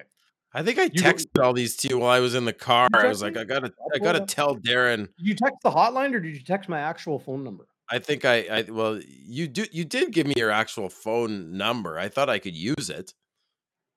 I didn't text the hotline. I didn't. I didn't text. The, so okay. I wouldn't even know if it was you if you texted the hotline. You have to be like. By the way, some someone in the chat asked, it, "Are they leaving um Oliveira in because he's a better blocker?" I saw Johnny Augustine pick up a free blitzer. Uh, that long throw to Agudosi, that Zach overthrew him just a little bit. There was a guy that was like full steam ahead at Zach Collaros, and 27 picked him up. So I yep. think he can pick up blitzers. Um, that that is that is curious. What's up, Clayton? Uh, man, old friend. Uh, good to hear from you, man. Thanks for for joining us here on Bonfire Sports. Appreciate it uh, as always. Um, it's interesting with, with, the the the blocking game and, and that sort of thing. Um, if one tailback is that much more effective than the other, I think you find a way to get him in. Yeah. So something's up, something's cooking. We're going to continue to explore that on uh, Bonfire Midweek Tuesday, we seven thirty, right here on the channel. Because because Augustine is always like one one move away from just breaking one. I saw that mm-hmm. tonight a couple times where and, and, Calgary they're good tacklers. I mean, Jameer Thurman and, and they, they've got some great defensive players in the linebacking core. But yeah, uh, let, anyway, we could go on and on about that my my Warriors. I mean, it's Collaros. Oh, I just okay. think you know it, it was a big. It was the biggest game of the CFL season. He he and he came to play, man. He came to play. What did he throw for? How many yards? 315, two touchdowns, 71.1% completion percentage the guy was just and he and it wasn't you know a, a few big chunk plays like his long was 23 like he just was delivering and and that sparkling what was it 65 70% on second down against calgary who was like 4 of 19 on second down? My god. Like that's Collaros and that's ellingson. I mean ellingson ellingson is the 1b I mean, Ellingson was unbelievable tonight. Well, one B, like how about you leave him for me to pick as my Walby player? I wanted to give, I wanted to give a honorable mention to Zach Collaros. I wanted to give an honorable mention for Walby's Warrior to Carlton Agudosi for just a stellar CFL debut with two touchdowns and yeah. a couple really, really big plays. But when you target a receiver 14 times and he comes down with 11 balls for 152 yards, yeah. didn't have like, you know, a 90 yard touchdown that, that made his day. He had 11 catches for 152 yeah. yards and his long was 23. He was yeah. a first down machine. He had seven second down conversions. Greg Ellingson was a warrior tonight. Uh, I'm giving it to him, and I surely expect him to be named a CFL top performer in the three game week six uh, that we're in the middle of right now. nice. Okay, I'm going to go wide, my Westwood wide to the right. Uh, originally, it was going to be the OPI on Agudosi, but I have since found out uh, that that was, uh, in fact, an OPI. Yeah. So I'm going to say it's that Charlie Moore, uh, you know, that roughing the kicker, which was completely unnecessary and it's it was a six point swing for the bombers. They missed the field goal it would have been a single then they get a touchdown uh seven point swing. Are you saying seven point swing? Oh we can't hear you we can't hear you. Hi there we go. I've been clearing my throat too much tonight. It's the humidity but uh I, I don't know if it would have been a single. I don't know but either oh way, you don't know if it would have been oh they might have brought it out um, swing. It was a huge. That huge was a huge swing. swing. And then Ka'Deem Carey, for all the good things he did, I mean, Adam Bighill just roughed him up out of the out of the. Uh, I don't know if people remember that tackle, but uh, Bighill tracks him down. It was a bit oh, of a oh, high tackle. They they flagged him. Tackle. They flagged him for a horse collar, and then they picked the flag up. Did so they? They threw a flag on themselves as officials in football do. But then they threw the flag on Ka'Deem Carey. They threw No, the flag on Carey. Yeah, because he there was an objectionable conduct. Oh, because he was chirping afterwards. He was Because chirping afterwards. It was such an unbelievable tackle by Bighill. It was a high Yeah. tackle, but I I don't think it was I don't think they called the horse collar. It was just an It was legal when when he whipped him, like when he had him up high, like had his jersey or whatever, kind of on the Yeah. back plate. He wasn't in the collar, he was in the back plate. It's legal. Bighill's feet are in bounds when he whips him out, and Yeah. he, he, Ka'Deem Carey was not out of bounds, so that is a legal tackle. Um, Yeah. but I, I love this from Corey, uh, who's watching live on YouTube and always does. What's going on, Corey? Uh, my Warriors, the Winnipeg fans tonight. Uh, I think Chris Walby would approve of that one.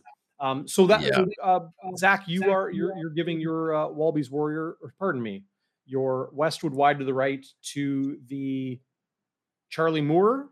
Charlie Moore and then that Carey penalty, a couple of really bad penalties that push the Stamps back. You know, the thing about the Bombers is they don't beat themselves. The only bad penalty I saw was was Jeffcoat's uh like late in the fourth quarter, that final drive for Calgary before the interception, the roughing the passer.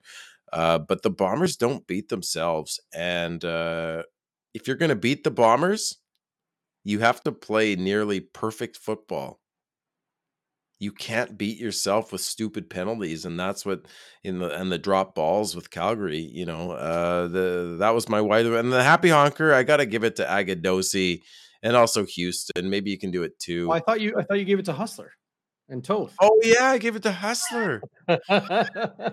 Can I have three honk honk honk three happy honkers? I don't know. Yeah So I did I'm- give it to Hustler go ahead I, I, I, I okay, so I have a, a Walby's Warrior. I gave it to to Ellingson because he was just beastly tonight. Uh, my wide to the right is Reggie Bagel because you okay. Look, that Charlie Moore roughing the kicker penalty that resulted in a Blue Bombers touchdown instead of a missed field goal was to me the most important Yeah. sequence in the game. Yeah. No question. But I will give my Westwood wide to the right to Reggie Begelton and Malik Henry colliding in the end zone on third and goal, their third shot from the Winnipeg two uh, that led to a turnover on downs in the third quarter. That resulted in the Blue Bombers being able to uh, effectively hang on for a win at, at that point. They were up uh, 2016 at that point, uh, and keeping like getting a turnover on downs in the red zone at that juncture of the game was huge. Uh, crazy maybe not as big as, as that Charlie Moore roughing, but it- it's right there with it. So so that's my Westwood wide to the right. As far as a happy honker, you know what? I'm going to take uh, a word from uh, one of the commenters tonight. Um, and I'm going to give the Happy Honker Award to the 30,000 fans at IG Field. I was so impressed with the volume, with the um, exuberance and energy. Uh, it was hot, it was sweaty, it was uniquely smelling, as I described it earlier. Uh, and it was truly special. That was a special night. Winnipeg with a Yeah. huge win, uh, a statement game over Bo Levi and the Calgary Stampeders. Uh, yeah, it's the regular season. Yeah, you know they're good. They're going to meet again. Um, you know, on July 30th in Calgary. I think they play even. Yeah, and then they play again August 25th uh, here in Winnipeg. So this is the first of three. Winnipeg got the better of Calgary. I expect them to come back very strong. These two teams do not like each other. I coined it the Canadian Mafia matchup. Uh, American GM and American head coach of the Calgary Stampeders against a Canadian triumvirate of Wade Miller, yeah uh, baby Kyle Walters, and Mike O'Shea. Uh, these are special games between the best team in the CFL over the last 10 years against the best team in the CFL over the last three, no question, in the Winnipeg Blue Bombers. The way the fans showed up on Friday night, I was so impressed. I might be wearing a green shirt right now, but uh, I was feeling a lot of pride for Blue Bombers Nation out there. Uh, it, it was it was pretty cool and and nice to see. Uh, is is an absolute understatement. That's my Happy Honker Award to the 29,700 and whatever it was, uh, 30,000 Yeah. nearly in attendance. Nearly 30,000, man, and and I and I and I can't I'd be remiss if I didn't say that that crowd, uh, someone in the chat, I I didn't see your name, uh, said that that crowd noise in the first quarter caused Calgary to take a timeout. Yeah. You Yeah. know, Dickenson is a good drive. good coach, like, he he doesn't take a timeout easily. Uh, I think something Neil, I don't know, it was a good comment because I forgot about that one. But but it's funny with the I know we gotta go, Darren, but but with the Stamps and Bombers, you know, you have the Bombers taking the mantle of the marquee franchise away from the Stamps in 2019, right? And Mhm. they kept it in 2021, and the Stamps fell back a bit. You had that Bo Levi Mitchell injury, and now those Horsies are are, you know, they're right at our heels, and they're trying to take it back, buddy. Yeah. They are trying to take it back, and they couldn't do it tonight. But I boy, am I looking forward to the the next 2 Bombers Stamps games. My god, they're gonna be great. Johnny Gibbs nails it here in the live chat. Lack of deodorant, wide to the right. Yes, sir. Uh, got Milt. Uh, good to see you back in the live Hey, chat. got Got Milt. milk, alright. That crowd was rocking. I I mentioned that in our uh, bonfire uh, Blue Crew live, ch- or uh, we, we kind of have like a little private chat with a Yeah. few dozen people, right? Zach, you got me in on that group, and nice to connect with fans like that uh, outside of the show. But uh, I said Friday night is going to be a rocker, and got Milt Yeah. said it right. That crowd was rocking tonight. It was a really special night. I think it's one um, uh, that we're going to remember for a long time. I think fans are going to say, like, remember that ridiculously hot, sweaty, muggy night at IG Yeah. Field where you know Carlton Agudosi caught two touchdowns in his debut, and we had no run game, but somehow still found a way to win. Our special teams, you know, they'll say our special teams stunk and, and the rest. Winnipeg made it happen tonight. Uh, and I, I think um, I think people are going to remember it for a long time. That was a great night. They What a will. game! Shout out shout out to you, Matt Matt Neal. That was you who caught the, uh, timeout thing there. And, um, yeah, I still want them to fire the cannon off at the end of the night if we win. Uh, the you know, come on, guys. I I need that last cannon to to just have closure. I want closure at the end of a win, Darren. I want that that cannon to go off when we win. Just they, saying. They, they misfired the cannon tonight when uh, they thought Schoen had a touchdown. I looked down. I looked down at the seats, whatever section that is, right below the rum hut, and everyone's high fiving, and I'm like, that was incomplete. You know. Uh, By the way, do you know who's wearing a headset tonight? Hmm. Brandon Alexander. You don't often Really? see an injured player wearing just- a headset. I wonder if he was just listening in on the defensive play calls. Right. That's know, man. fascinating. Good eyes by you. Well, I sit in section 128, so so you know, me and me and Vicky and and and uh, uh, Dave, Grant, Pete, Logan, Michelle, all of us like at Arlen, we we we have a bird's eye view of what goes on, and it's kind of a fun thing. But I suspect he was, yeah, I think you're right. I think you know he is really. They call him the coach on the field, but uh, it. I thought that was interesting. I expect that guy to be a coach. absolutely you know they talk about his his leadership right that's one thing to like help your fellow teammates uh, but his leadership goes a little bit beyond that uh, whoops uh, derek schmidt uh, mentioning here uh, oh i lost it Fritchie mentioning he's like a coach out there tonight. Ooh, Yeah, yeah. Alexander is a spy. Um, well, you know, like if you got a guy that knows what to watch for on the field, not able Yeah. to contribute in a playing capacity, um, but has the uh, respect of his teammates and his coaches clearly, and he's able to contribute, all the power to him. I think um, I think that that's a, a great thing, and good eyes by you to to notice that. Sometimes, Darren, sometimes. Just one more thing. You said something about SIA, and I think you said how much do people got to put in to, to match? I think it's only twenty bucks.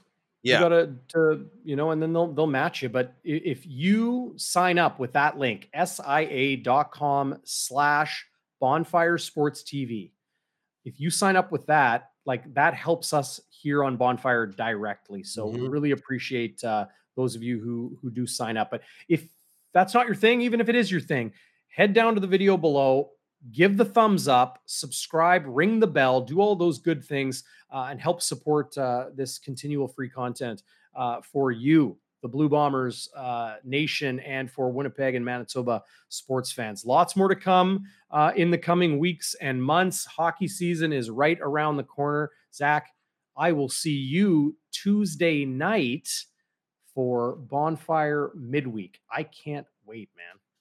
Bam! Tuesday night, can't wait. And guess what, everybody? Uh, fun fact: fifty-two minutes ago, I turned thirty-nine. Oh my god! It's your birthday. It's my birthday, which I normally Happy don't birthday, care brother. about, but I thought since since this is my first ever birthday on a YouTube show, I might as well say, No hey, it's my birthday. So this was the best birthday present ever, just to be with all of you great fans and be with you, Darren, and chatting football. Uh, uh, Nice. Good to have awesome you back, man. Good to have you Uh, back. Great memories forever of that game tonight, and uh, no better way to celebrate a birthday than to talk about it with you, fun folks. I love the people on the chat. I love everybody in the stadium, and I love you, Darren. And what what a fun night! Even though you're wearing a green shirt, hey, I hope that makes up for it a little bit. But uh, it, it everybody, totally. I want that shirt. Actually, I like I like green. it's a, it's a good, it's a comfortable shirt. That's why I'm wearing it. It has nothing to do with the color. Everyone knows out there, you are the fan. Fan is there. Objective observer is here. That's just the way it is. I watch all the CFL games and Yeah. I watch them all the same. Uh, so it doesn't matter who's playing. Uh, but I do get a little bit more enjoyment for the team that I grew up watching and cheering for. Uh, I have my, I, I- like to say, I put my fan card in a safe deposit box in an unnamed bank. Nobody knows where it is. It ain't going anywhere for a long time, but I get a lot of satisfaction out of watching you enjoy these games and these wins for the Blue Bombers and watching 30,000 fans get sweaty and, and, Kind of, you know, like letting it all hang out on a Friday night uh, in the summer on a huge win uh, against the Calgary Stampeders. So, uh, happy birthday, man! Great to have you back. We'll see you Tuesday at 7:30 on Bonfire Midweek. Yeah, buddy. And if you want to see crazy fan Zach, then then hit up Hustler. He was taking a video of the second Agudosi touchdown. Okay. and uh it was that yeah and i he, he, he I, I tapped him on the shoulder because he was taking a video and i said look at me and i was like "Ah." i just i just did the crazy crazy fan thing so yeah uh hopefully maybe he'll post that i, I you, have to ask him I'm thinking. uh, I'm yeah. he will. and tell I me when your will. birthday is darren are you gonna oh no, I don't. Gonna don't want to. I don't want to tell anybody when my birthday is.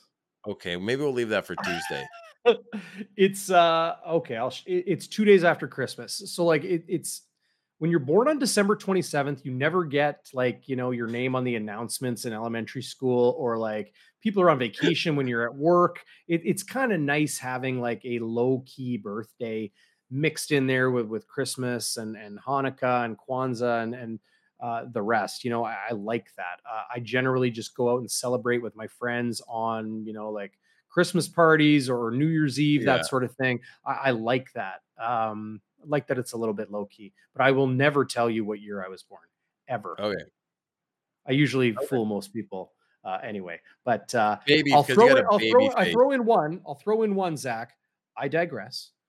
I will take a shot for your birthday because I said I digress. That's the uh, the shot word for me here on Bonfire Sports. But yeah, we'll wrap it up with that. Uh, big thanks to everybody uh, for joining us live on YouTube and Facebook and Twitter and and the rest. Huge win for the Bombers tonight. Uh, they moved to six and zero and look unbelievably. Uh, Unbelievable and nearly unstoppable. 26 19. Zach Collaros and the Blue Bombers over Bo Levi Mitchell and the Stampeders. Zach, happy birthday, brother. Great to have you back. We'll see you Tuesday at 7:30. okay thank you everybody ciao